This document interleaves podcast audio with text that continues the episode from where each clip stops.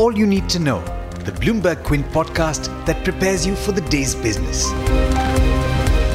Brought to you by IIFL Securities, India's leading broking firm. Good morning. This is the Bloomberg Quint Daily Morning Podcast, and I am Agam Vakil. Let's first start off with the US Federal Reserve. The FOMC members are clearly having some second thoughts about future rate hikes this year. The minutes of the last meeting show that almost all the members think that it may be a good idea to halt roll offs this year.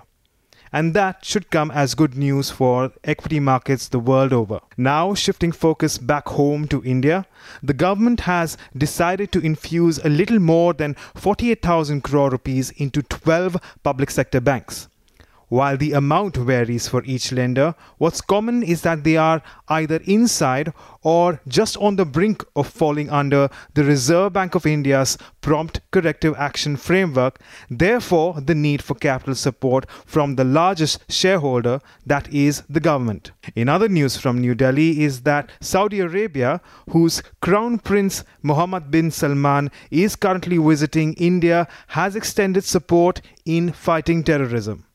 The two nations held bilateral talks yesterday, and security in the region featured quite high on the list. The two sides have also entered into commercial contracts, which includes the world's largest oil producer, Saudi Aramco, entering into talks with Reliance Industries and other refiners in India to invest in the oil and gas space. Moving down south, where the biannual Aero Show is on in Bengaluru, Kalyani Group chairman Baba Kalyani told Bloomberg Quint that the metallurgy and gearhubs manufacturer wants to make helicopter engines.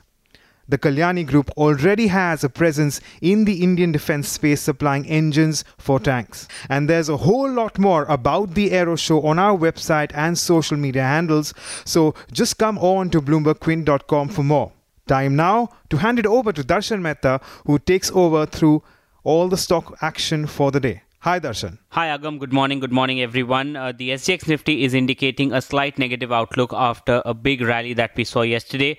The other global cues are rather muted at this point of time. But some of the stocks that we need to watch out for, watch out for Mahindra CIE. They came out with their numbers. Revenues were up 10%, EBITDA up 17%, which means EBITDA margins of 11.3% versus 10.6%.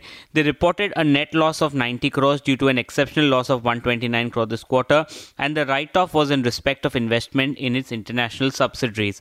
Dr. Reddy's announced the relaunch of the Suboxone film post a favorable US court verdict.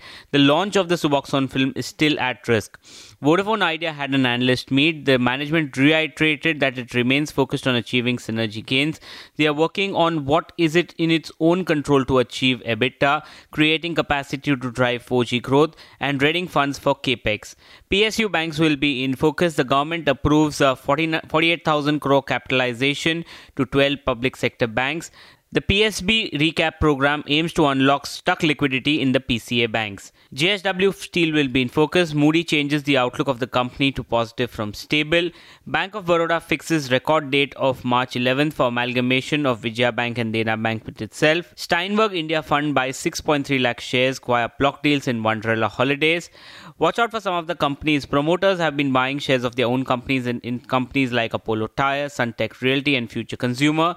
Biocon will be in focus. Goldman Sachs says that Neulasta market share is down to 12% from 15% in December post Coherus launches. In terms of brokerages, Credit Suisse has upgraded Britannia to an outperform from a neutral and raised the target price to 3400. They expect Britannia to gain on the government stimulus for rural consumption. That will start boosting consumption.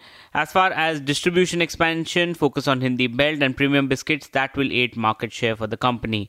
CLSA has come out with a report on cement. Uh, some of the cement companies that they like are the companies with strong balance sheets. So they like Ramco, Shree Cement, and ACC. They have upgraded Shree Cement and uh, raised the target price to 19,000. Ambuja remains an outperform for them, and they're negative on Ultratech, India Cements, and Dalmia. And Goldman Sachs has upgraded Page Industries to a buy with a target price of 23,144. They believe that the growth potential and valuation are now on the same page. Reasons for growth slowdown are short term in nature, and benefits due to relatively affordable price points and wider distribution network is something that will help the company. But there's much more you need to know before trade actually starts. For that, log on to our website, bloombergquint.com, and click on the All You Need to Know tab, and you will be prepared for morning trade. Thanks a lot for that, Darshan, and thanks listeners for tuning in to this early morning podcast. This is Agam Vakil signing off.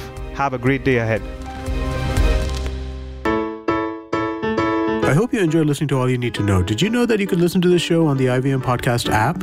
On the IVM Podcast app, along with this, we have a number of other shows which you think you'll enjoy. Listen to Cyrus Says with Cyrus Broacha as the host. Listen to Paisa Vaisa with Anupam Gupta. The Scene and the Unseen with Amit Varma Or Shunya One hosted by Shiladitya Mukhopadhyay and myself. Check out the IVM Podcast app to get more talk content that you will enjoy.